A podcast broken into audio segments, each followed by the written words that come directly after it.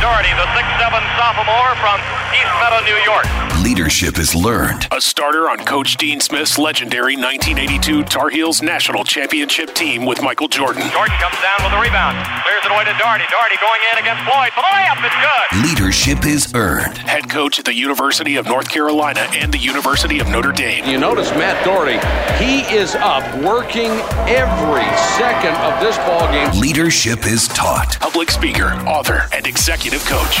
And leadership does not require a title. This is the Rebound Podcast with Coach Matt Doherty. Welcome to the Rebound Podcast. I'm Matt Doherty, and I'll be your host. On this podcast, we discuss leadership and overcoming adversity in an open and raw kind of way. I became passionate about leadership in 2003 after I lost my job as the head coach at my alma mater, the University of North Carolina. I went on a leadership journey. Leadership is a skill that needs to be practiced on a continuous basis.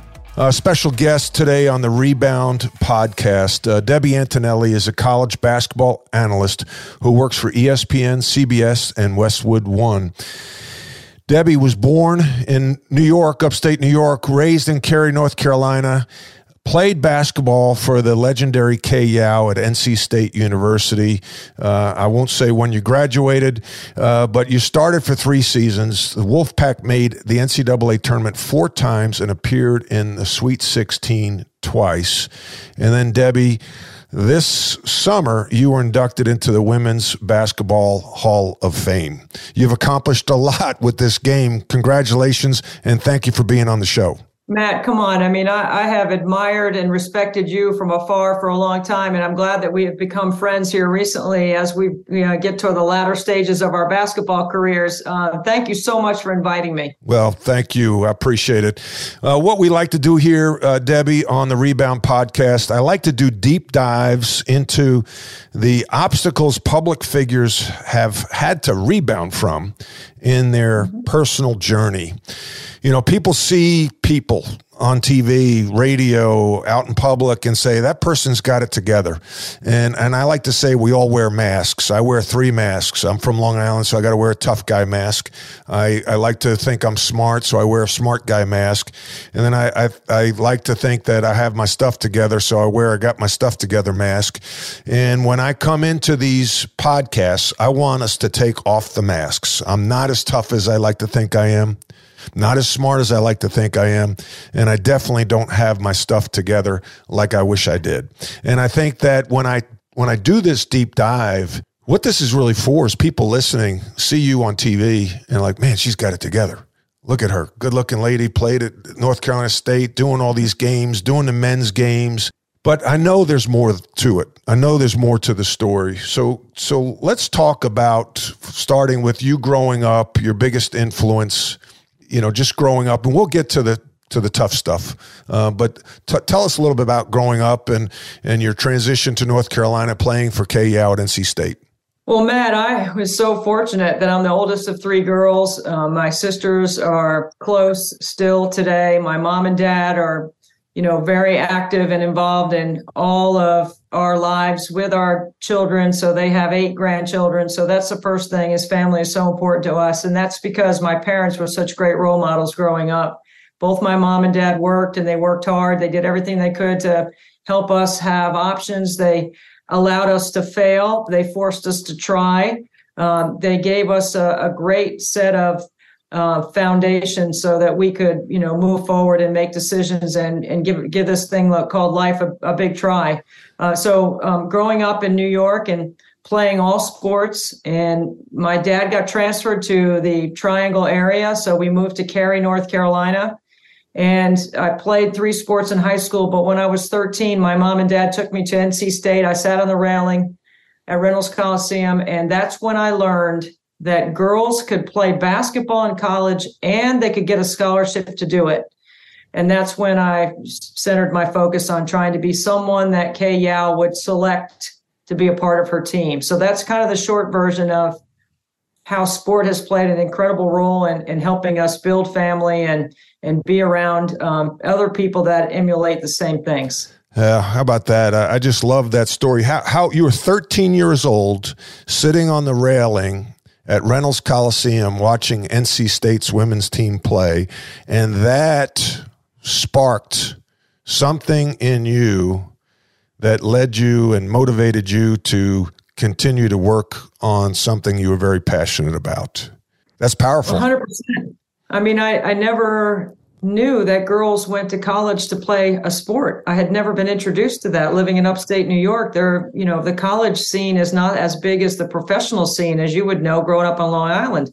And when when you get to the Triangle area, you can't help but be immersed in how big the college product is. And there's these rivals called Duke and North Carolina and NC State, and they're all right there together. And and I, I, saw these women playing, and they were really good, and they were athletic and physical and strong, and they played together. And Coach Yow was such a great leader, and I watched all of that. And then I went to her camps and I went to her camp every summer. You know, basketball camp was different back then. You actually went and learned how to play. Right. it wasn't an evaluation thing. You know, you were trying to learn how to play defense and what's help side, and you were trying to learn how to score off the bounce and what is a screen. And, you know, it sounds like it's so simple, but those are the things that we did in what we called the Kay Yow camp mini stations.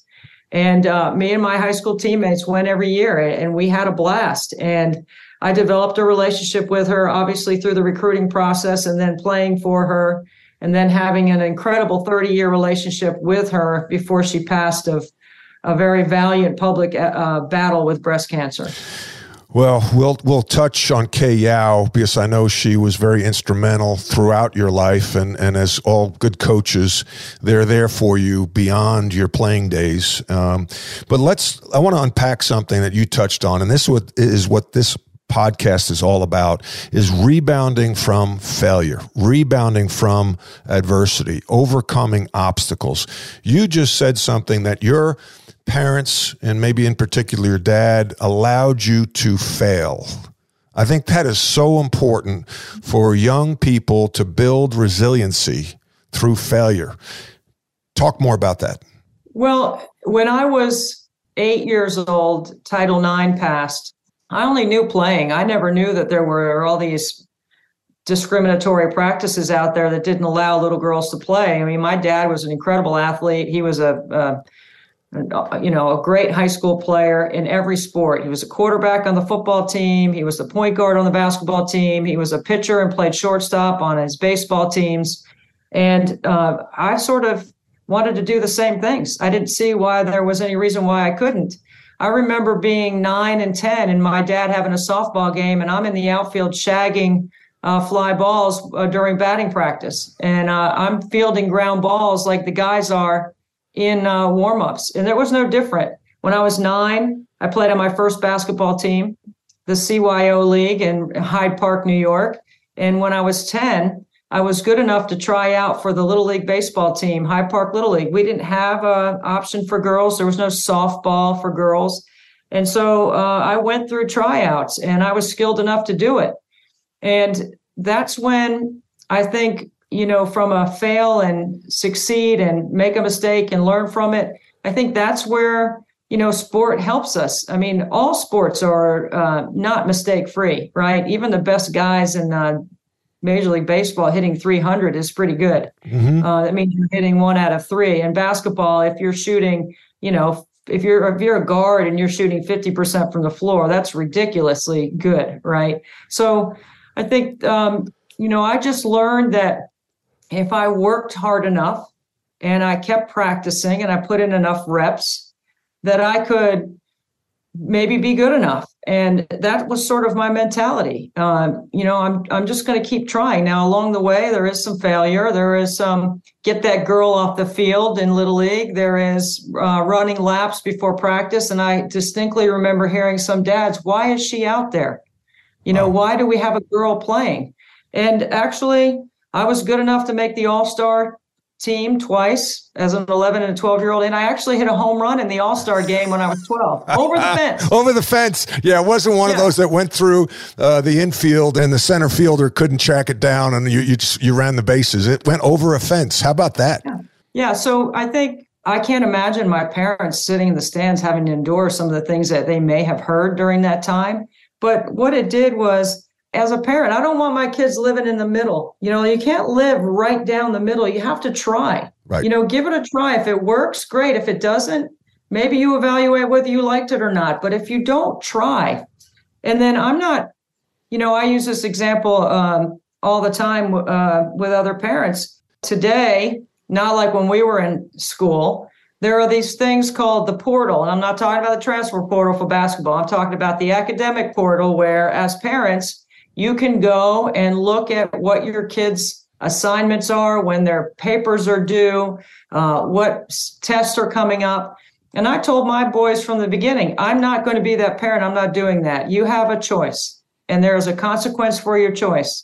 If you don't want to do the academic work, turn your stuff in on time, whatever your responsibilities are, then you're going to suffer the consequences of that because if your grades aren't good, then you're not going to play. Right.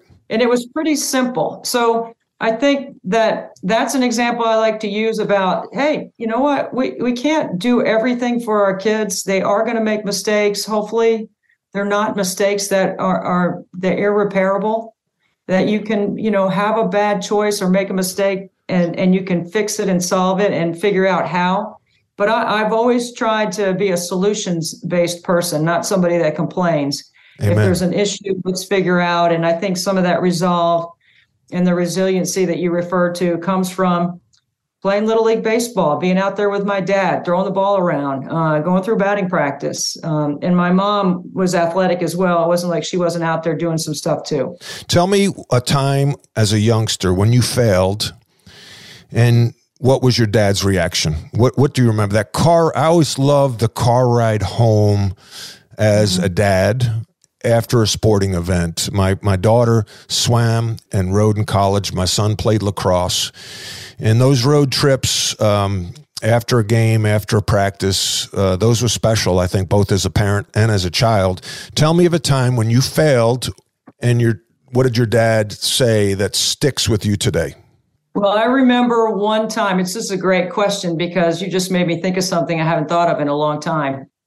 There was a situation on the softball field where um, we were playing in the championship, and um, there was uh, I was pitching, so it was underhand, look soft. It, back then, this is slow pitch, right? We're not playing fast pitch mm-hmm. softball when I was growing up, and uh, this is in the rec league, and my dad is the coach and the other team had a couple of really good hitters. So, uh, I, I, mean, I know this sounds kind of silly to say it was slow pitch, but I threw a bunch of junk, right? high and inside, high and inside. I just threw the ball really high and tried to let it land on the inside uh, back shoulder so that this person who was a really good hitter wouldn't get a hit.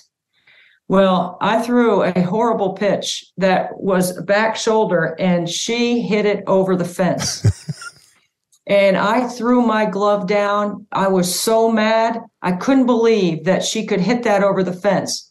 And uh, I looked over, and my dad, it gives me the chills thinking about it right now. His hands were on his hips, and he looks at me, and all he said was, Pick that glove up. Mm. And mm.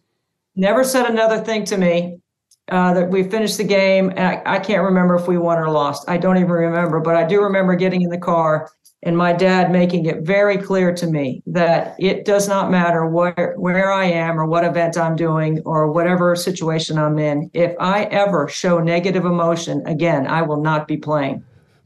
And that was when I was 13 or 14. Mm-hmm. mm-hmm. When I was a freshman at NC State, and and when I was in high school, you know, sometimes the refs make a bad call, and you know we get upset, and you know, and if if you acted like a jerk, my dad always said to me, and he he didn't say, you know, if I turned it over, I missed a shot. It was more of the character and the attitude.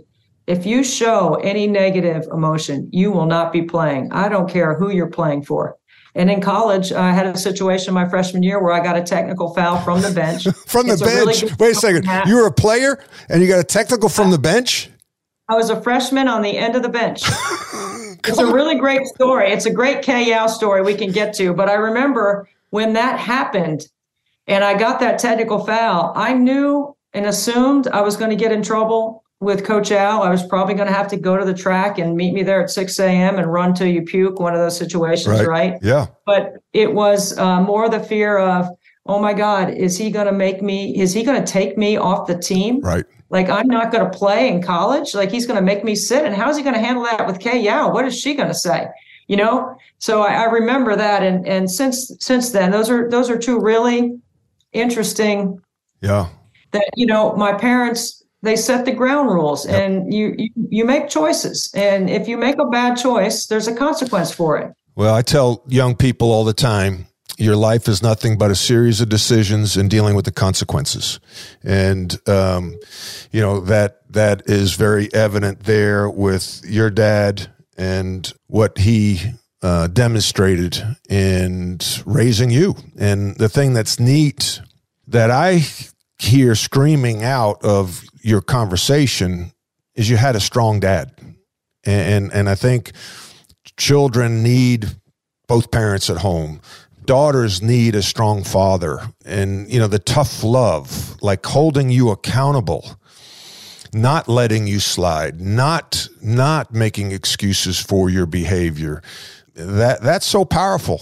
That's so powerful. Mm-hmm. I, I i i really appreciate It. i love those stories. What's your dad's name Uh, Paul and Peggy Mulligan are my parents, Paul? the Mulligans. paul and peggy mulligan i tell you what that is irish catholic through and through One hundred percent. I mean, it's hundred percent. Yeah. it is. And my husband's hundred percent Italian, so we got a great Yeah. blend of three boys. Yeah, well, you know, the Italians bring the food to the table. You know, the Irish food isn't so good.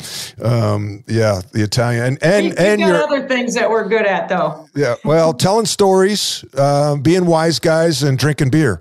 Um, you know, not necessarily in that order, uh, but uh, Good. I like that order. yeah, yeah, yeah.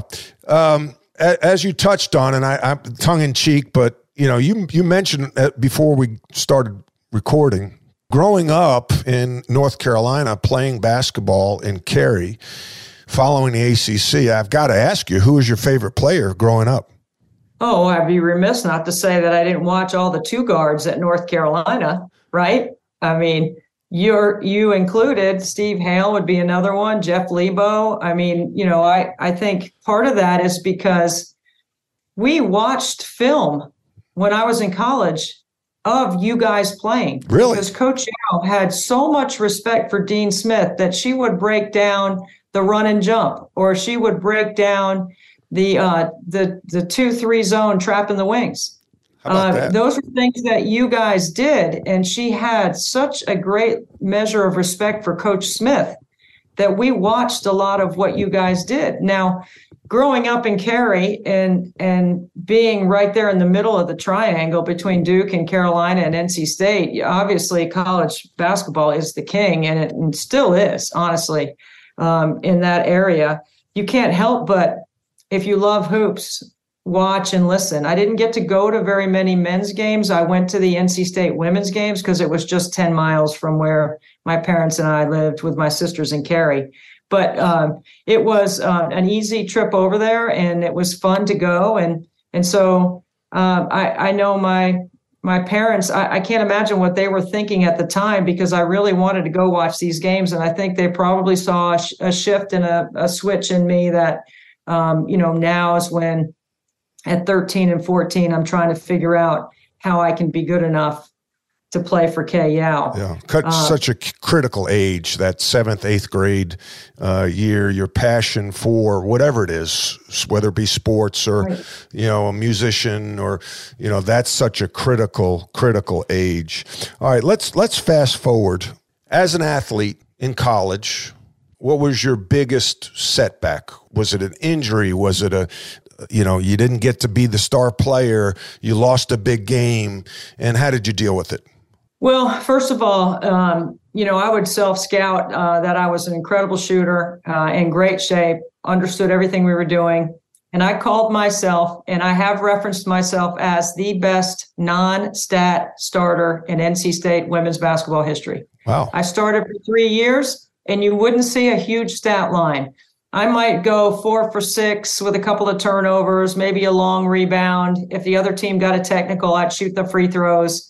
Uh, but I played like 31 minutes. Yeah. And there was a point where, you know, from a conditioning and, and all this stuff, like we weren't on campus working out and staying and going to summer school. We went home with our book, with our workouts, and we were expected to do them. So when we came back, we would be in shape before you started, you know, practicing. That's right. And I took that very seriously because I really wanted to play. I knew what my deficiencies were as an athlete and as a basketball player. And while I worked on those in the off season, I definitely knew what my strengths were. And in my mind, if I could really shoot it, and I spent a lot of time shooting it, how could she keep me off the court? She yeah. was going to have to play me. That, that, so my attitude was, you always have to have a shooter. I space the floor. I make things easier for everyone else. And that's why I've always called myself the best non-stat starter. Now, I don't ever want anyone to ever challenge me for that that plays at NC State right now, but I, I make light of it because I think that's the way I see the game, and, and that's the way I call the game. And I could take a deeper dive into a, um, you know, a possession and not just surface, you know, what happened, but tell you how and why it happened. If that becomes a thing, the best non-stat starter in NC State women's basketball history, I might have to steal that and bring that over to Chapel Hill because I think I could qualify the best non-stat starter.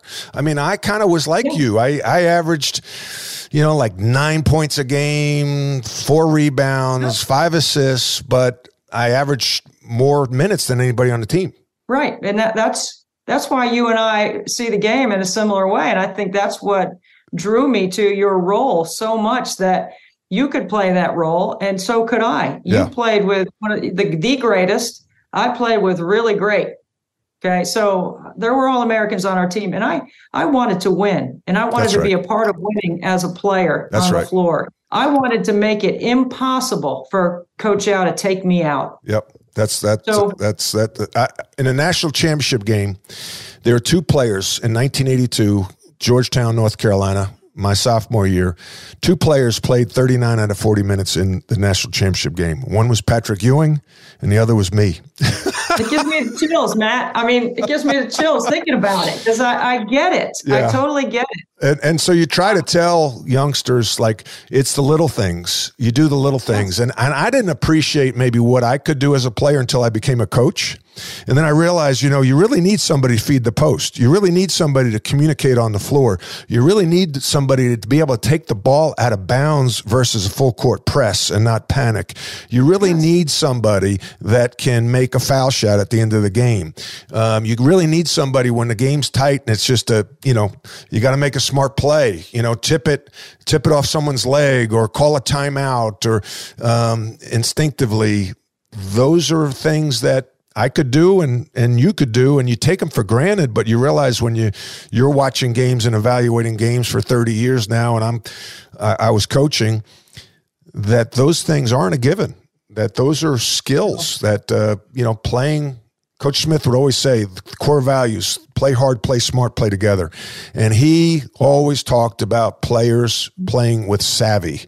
And that's what you did. And that's what I did. And that's why I got to play. You know, I knew I had to be the best shape, the most conditioned of anyone, which yep. in the preseason, I was first or second in every running thing we did. Yep. Okay. So I'm making it impossible, even though we know as coaches now, like 30 years later, you can look back and go, did that really matter? You know, whether you're going to play or not. I mean, you like to think as a player, it factors in, you know, oh, okay, I'm going to keep winning. She's going to have, I'm a winner. She's going to have to put me in. I'm going to make a shot.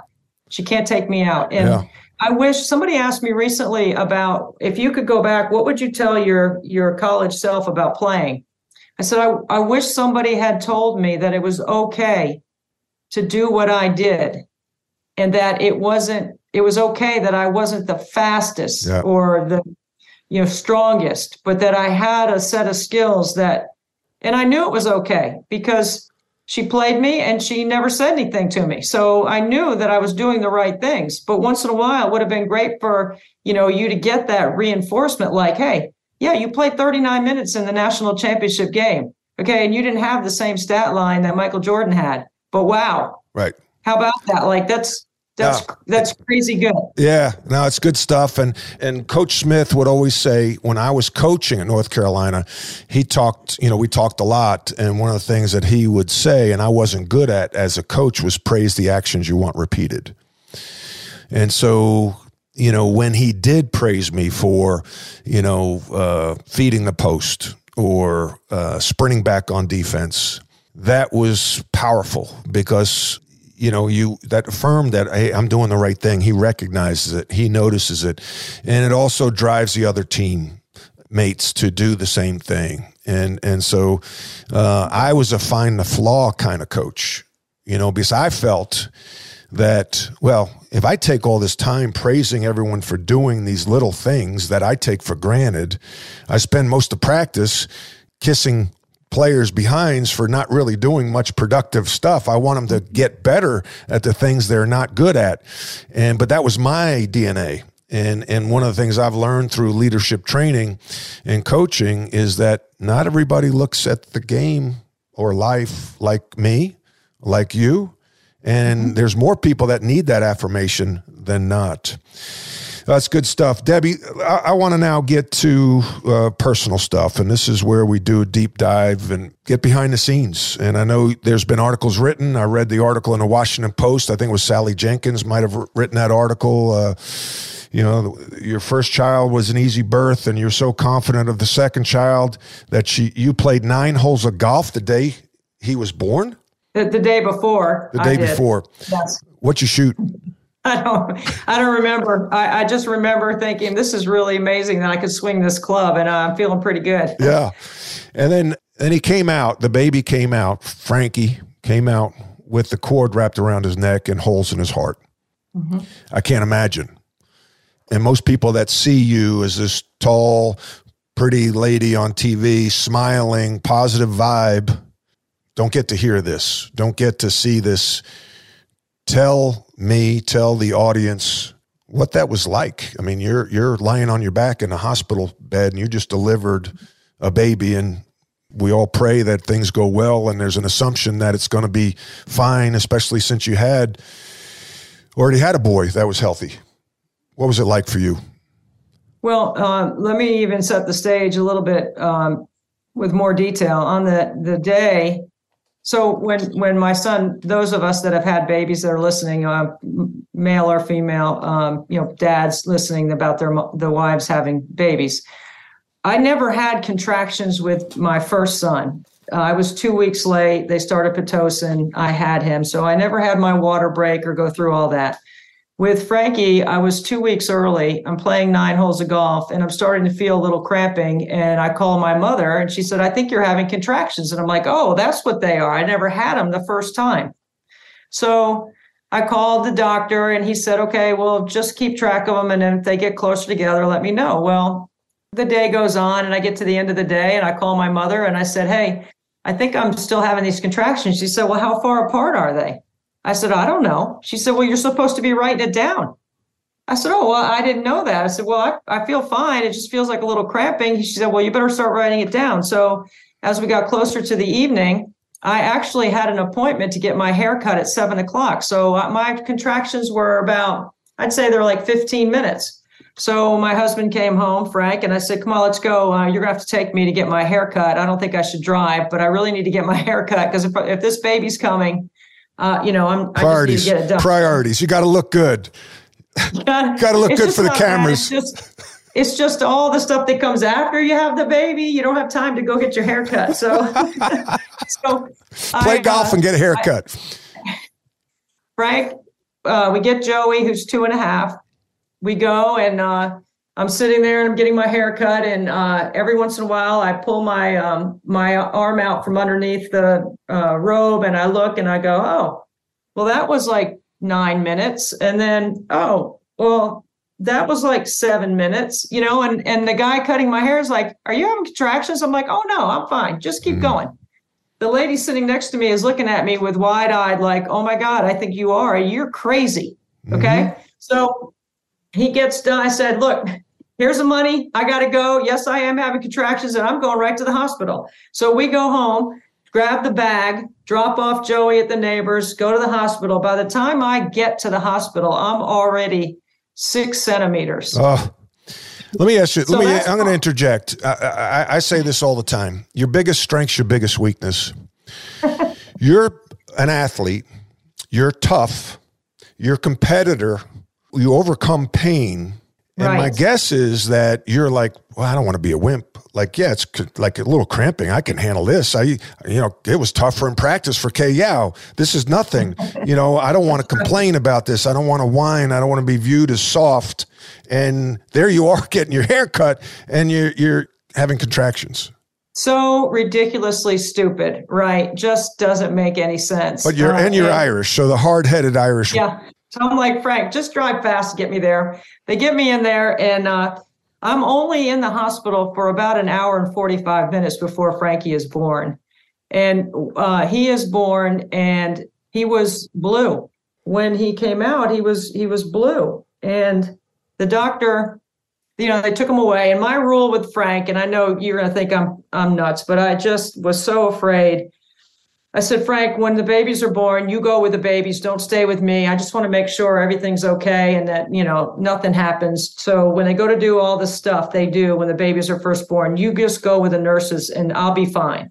And so he did. And obviously, Frankie was blue. So we had some concern. And the first thing the doctor said to me the first time he came in my room was, How are you feeling? You know, you all right? I said, Yeah, I'm good. He said, Does did Frank does Frankie look anything like Joey? I said, no, he doesn't look anything like Joey. As a matter of fact, he was blue. You know, so is he? all- You know, like well, okay. So he leaves. The second time he comes in, now I, I think everything's fine. Apgar scores a little bit low. I think everything's good. The nurse brings me some food. I haven't eaten in uh, a whole day. It's like midnight. I get some food and, I, and I'm having some scrambled eggs. And um, the doctor comes in again. He said, um, you know, asked me some more questions and left. And I'm like, you know, what's going on? We had Frank had come back. We had called everybody. We called his family, my family, everyone. The baby's here. We're all excited. Everything's great. Frank's his color came back. His Apgar scores a little bit low. And then the third time, the doctor came in and he said Frankie was showing signs and symbols of having Down syndrome. Mm, And I said, What? mm. What are you talking about? Then he he showed me uh, a couple of things, like he um, people with, that have Down syndrome have a line. Uh, we have crooked lines in our hands. They might have a straight line. hmm Um, there are certain things about the big toe next to the second toe, uh, the the features in the face. And he said that he was showing. I and uh, I said what? And then he repeated it, and then I didn't handle it well. I didn't handle it well at all. Thankfully, the next few days, Frank handled it a lot better than I did. We Well, you said had, you didn't uh, handle it well. What what did you do? What didn't you do? I think I was in shock.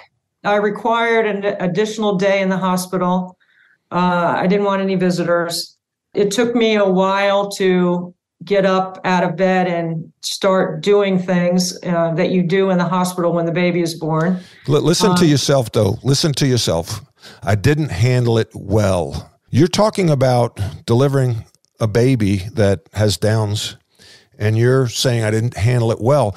Like I, I think that sometimes we need to have compassion for ourselves, uh, give ourselves grace, forgive, give, forgive ourselves. We're quick to forgive other people, but not to forgive ourselves. We're quick to give other people's grace for the most part, but not ourselves.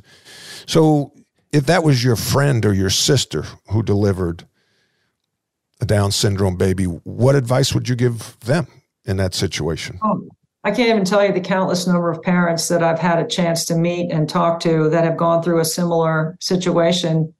And I think that's part of the reason why our, our platform and, and our situation is public and we want people to know. I want people to know now so I can help someone else. Now I'm like, wow. I mean, if I had known there were certain things about what we were able to accomplish and, and do early on with Frankie that he could nurse. So that suck, swallow, breathe. That's a really hard skill to do. He was capable of doing that. Um, that he could uh, cross midline. That he was capable of, of doing that when you would put a Cheerio on his on on his plate and he could cross over the midline to pick it up with his pincer grasp. Little things like that that are little signs and symbols. Uh, the way he uh, smiled, you know how happy he was. Uh, I wish I had known that I should have enjoyed it instead of worrying about everything because when not knowing that he had Down syndrome and thinking that you're going to have this incredible uh, path and journey with your kid, and then all of a sudden, in an instant, it changes. And I honestly thought that my career was over, that he was sick. I was going to be home taking care of him. Uh, what was this going to look like for not just me? I wasn't even worried about me. I was worried about my son, Joey, and I was worried about my husband, Frank. How are we going to do this? And it took us five years before we had Patrick because we went through all the genetic testing. There's nothing genetically that predisposed either of us to having a child with Down syndrome. It was God's choice.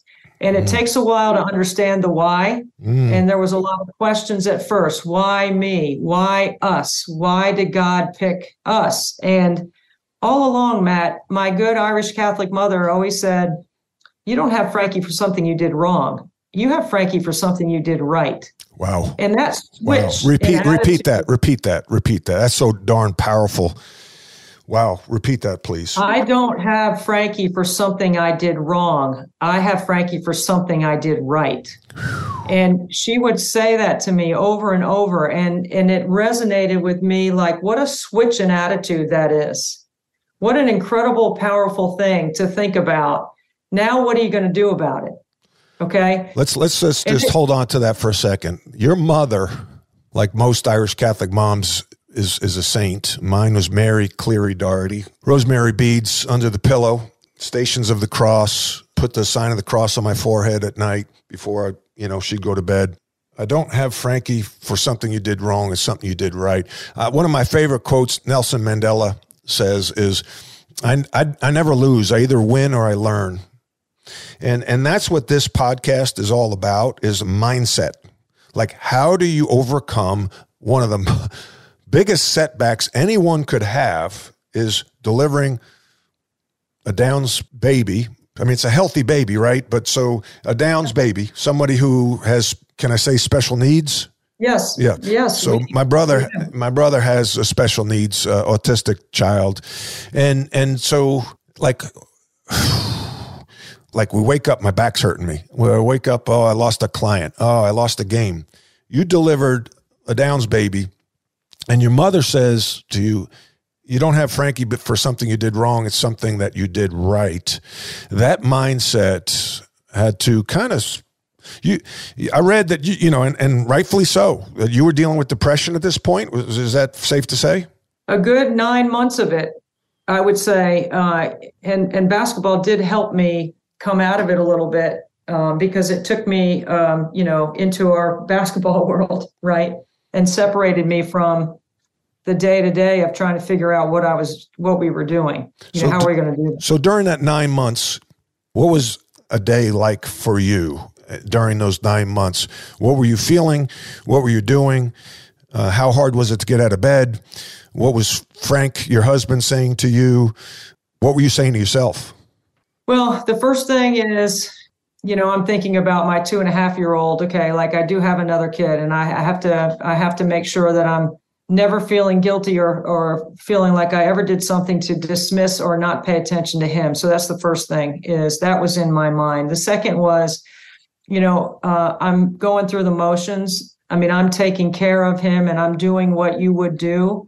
Uh, but it was a very uh, flat feeling it was a feeling of you know I mean, why? You know, I just didn't, my faith was questioned at the time.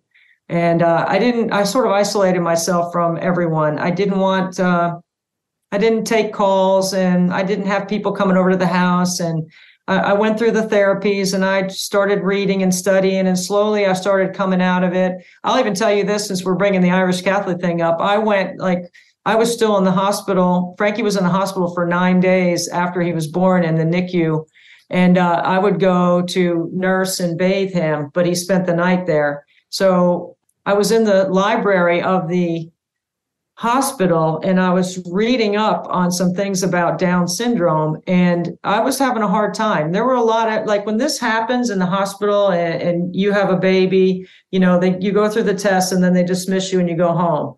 When you have a child with special needs, there's this whole other stuff that happens social workers and uh, hospital administrators it's just this whole other thing that people are coming at you and i went to the hospital library to try to read up on something that I thought, you know, let me just see if I can figure out a few things for myself. And um, one of the the the not the chaplain, but the the hospital nun came into the library looking for me and she sat down with me matt and she tried to talk to me and i looked at her like get out of here can I, and you know like i don't want to talk to you Right. and and she she said well uh, you know i'm going to pray for you can i give you a hug and i'm like no you can't give me a hug i mean i told her nun no like Right. Right.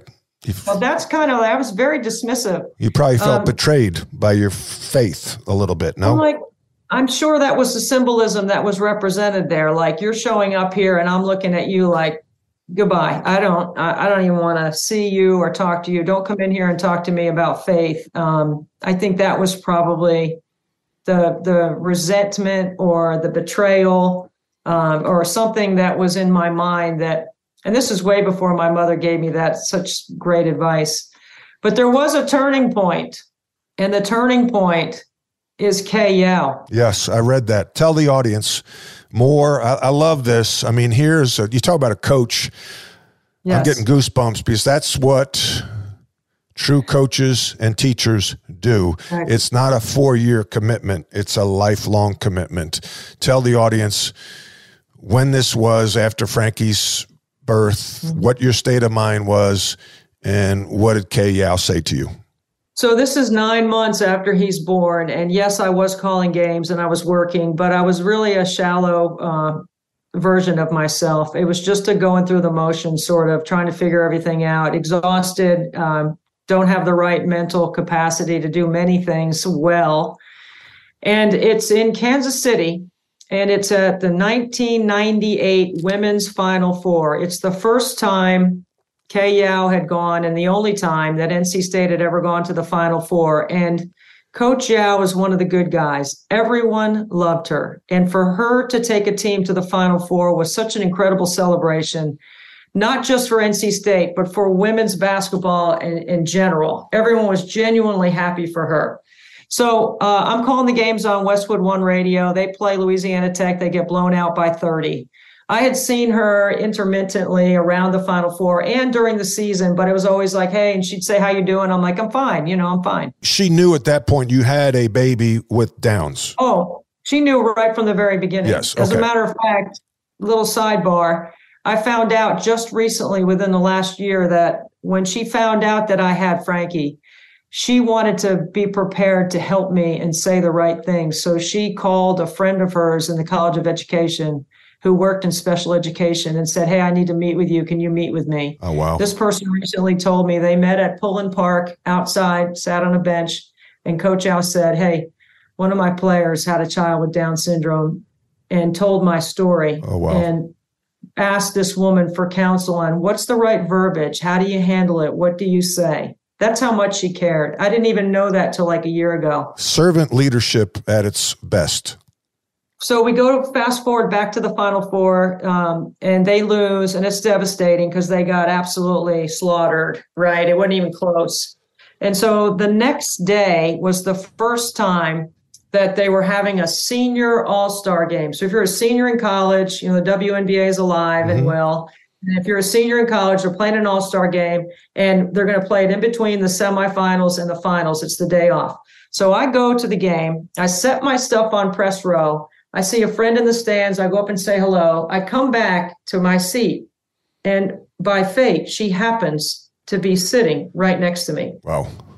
So I said, Coach Yow, I'm sorry about the game. And we talk about the game for a little bit. And then she says, Debbie, I want to know how you're doing. I said, Oh, I'm, you know, I'm doing fine. I'm, I'm fine. She's like, No, tell me how you're doing.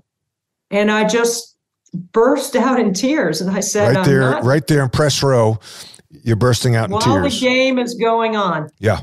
And I just burst out in tears and I said, I'm I I don't know. I don't know what I'm doing. I don't think I'm handling it well. I don't think I'm doing a good job. And I just I don't even know what I said, but whatever I said to her, she says to me, and it was the conversation that it all it went, I think it went the whole game. Neither one of us watched the game.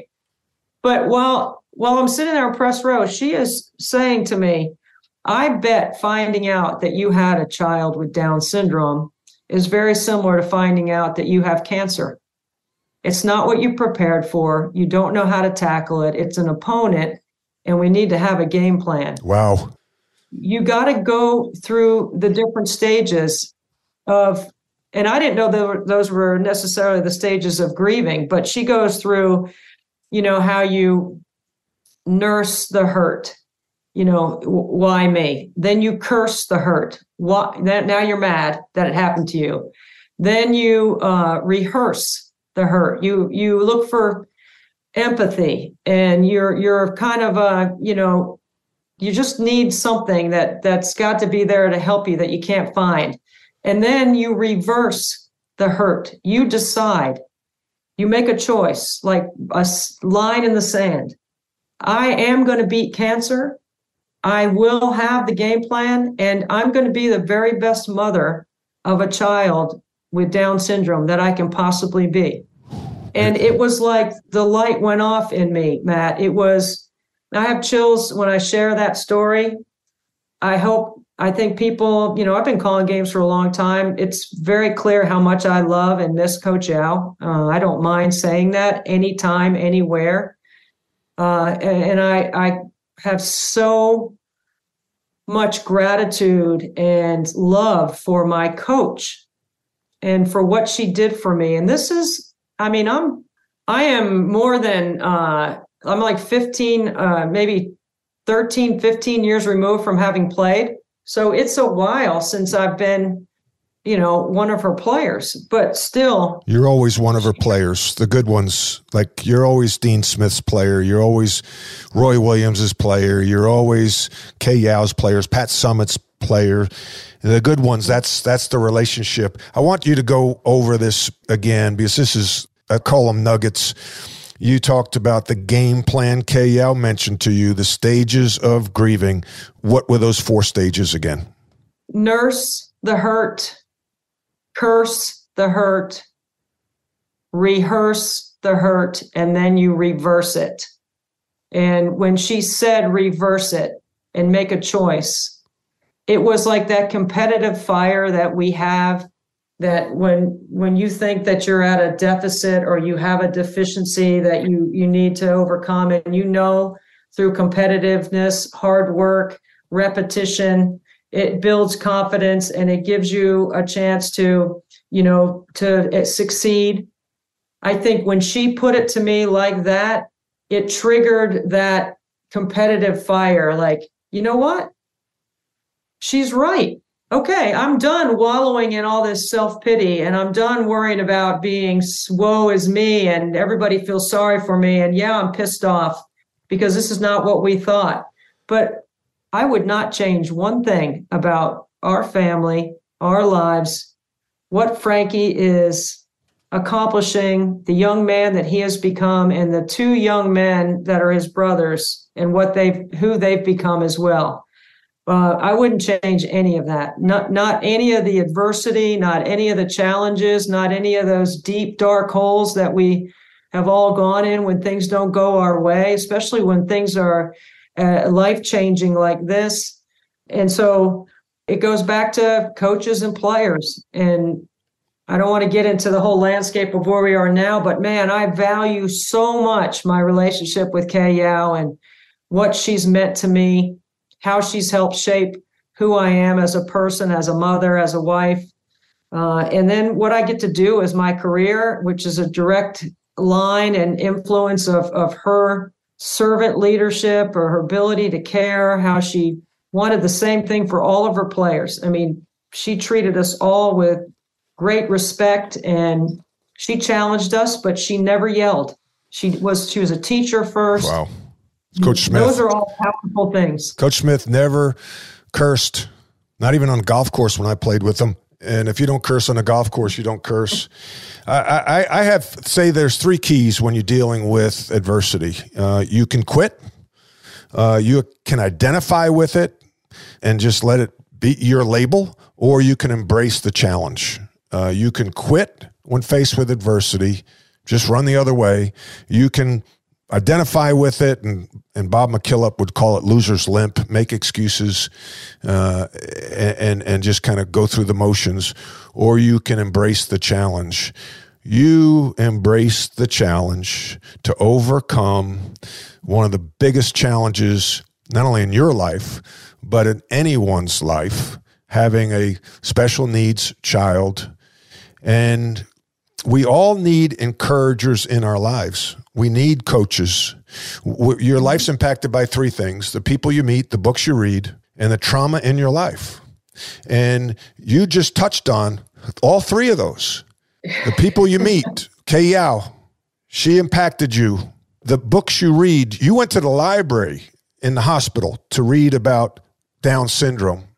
And now you're impacted by the trauma in your life, which is delivering Frankie, who had Downs, and you embraced it. And now the world is a better place because of Debbie and Frank Antonelli, and the world's a better place because of Frankie. I mean, um, you know, you know better than anybody. Special uh, Down syndrome, young people.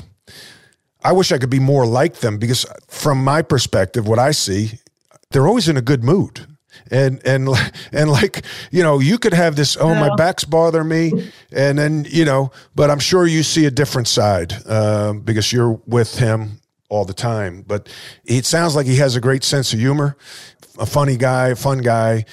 I just appreciate you sharing your story with us with the audience. Um, Debbie, I could go on and on because I know there's a another stage to this of Frankie's education and the challenges right. that you've had with public education and challenging the school board, the administrators at school to treat him like everybody else. And that's inspiring.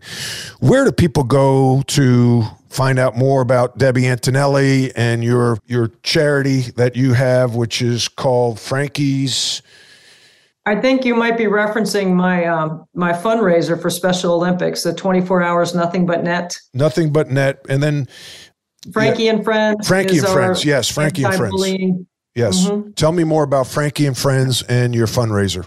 Well, first, let me put a, a button on Frankie because, um, you know, he's the middle of my three boys, and he's smart and handsome and athletic, very social, has a lot of friends. He just happens to have Down syndrome. It's not what defines him. I don't like to reference a lot of cliches in my life, but one that does resonate um, here is, you know, don't judge a book by its cover. You know, people see Frankie and they see him coming, and you can recognize that he has Down syndrome. But if you are writing him off or judging him because of that, then you're missing out on a whole opportunity to make a friend. I'm not going to dive into, yes, the challenges. Uh, we'd be here all day talking about public school and, and some of the things that I, I did or didn't do or um, you know I, I can button it up by saying i only had two teachers and one bus driver fired. There should have been more. Mm-hmm. uh, and that was never my choice matt. You know that was the choice of those that didn't want to comply with the iep process or were cookie cutting we're, we're teaching uh, in a cookie cutter way in a classroom f- full of students with intellectual disability that all needed something different and more.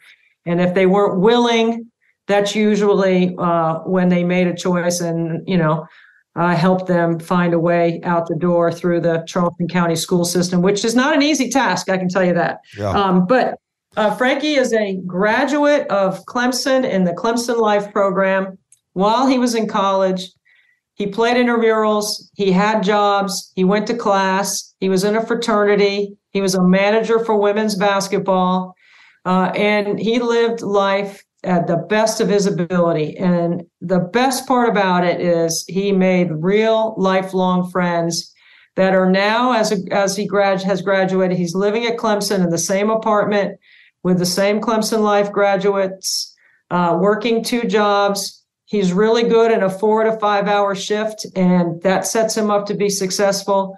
And he's works out with his personal trainer. He's had a personal trainer since he was 15 he makes the best healthy um, eating choices that he can make, but there's a lot of good burgers and fries on College Ave and Clemson Avenue, and uh, and he's having uh, an incredible experience. He doesn't drive. He never will. He doesn't need any transportation. He Instacarts his groceries and he can walk to everything that he needs right there in downtown Clemson, including today, where he's going uh, to get his fingernails and his toenails cut. And I think he's in a pedicure right now, to be honest with you. He's a pedicure. What, what so, can we, as everyday people that don't have special needs, what can we learn from Frankie because like Frankie is a hero. Like I, I want to live like Frankie and and tell us what can we take away besides you know the book by reading the book by its cover. What lessons have you learned, and can you share with us from Frankie? Uh, I I usually have a whole bunch of lessons that Frankie has taught me, and it would be it's a long list of things that I have learned from being his mom and being his advocate and and being his uh, golfing buddy and his workout buddy and his rebounder when he's out there shooting. I mean, I, I have I have had the time of my life. Honestly, uh, we are so fortunate. You know, sometimes we go through life looking at what we don't have instead of what we do have. Amen. And Frankie Frankie has um, incredible gifts where he remembers everyone's name. He loves to hang out.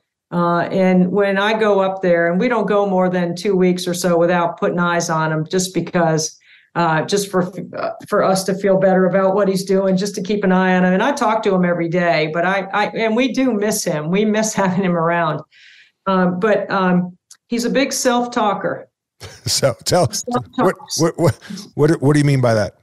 So, you know how we will resolve conflict in our head where we're thinking about a situation and we might be thinking about a couple things we might do or a solution to this or that. He actually will verbalize his own How about that? conflict and so self talk. So, for me, there are times when I hear him going through a process, and it's not what you know, it's how to figure it out. That's what I've always said to Frankie. Let's figure out now, how would we do this? Simple things like you remember where we parked the car because when we come back out, you're going to have to find it. Right. Okay. Um, when when he swims, you're not allowed to use the ladder. You got to push yourself up out of the side of the pool because I always wanted him to build extra strength Mm-hmm. uh, in his upper body, like when he was little. I mean, little. I have a whole list of things uh, that the little things that you may not think about that I know that the coach and me um, thinking about. You know, when he was little, putting him in orthotics because we know that if your hips and your knees uh, aren't lined up, then you most kids with Down syndrome have a gait. Well, Frankie's pretty good, and it's allowed him to be this really good athlete, and just things like that that you think about um, that might matter for later on in life. Yep. Um, and making healthy choices and all that. But I, I do want to I do want to say about 24 hours of nothing but net because I think your your listeners, who some are going to be basketball people, are going to be interested in this. So um, I came up with this crazy idea that I was going to make 100 free throws on the top of every hour for 24 straight hours. So at the end of 24 hours, I've made 2,400 free throws. The first year I did it, I was in a gym and I, I have a dish, Dr. Dish. I own my own dish, Matt. When I turned 50, most women want diamonds and You pearls. got a dish? I wanted a shooting machine. You got a shooting machine, man. Oh man, Frank Frank struck gold with you.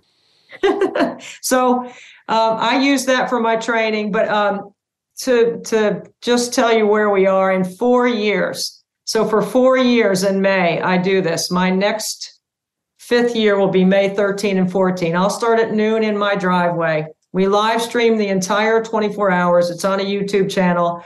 I interview different guests. I would love to have you on before uh, to pre-tape an interview or have you live when we're in the driveway doing it, Matt, because I think you would love it. But we have raised in four years, and all the money goes to Special Olympics, six hundred and thirty-five thousand dollars. And my four-year average from the free throw line is ninety-three percent.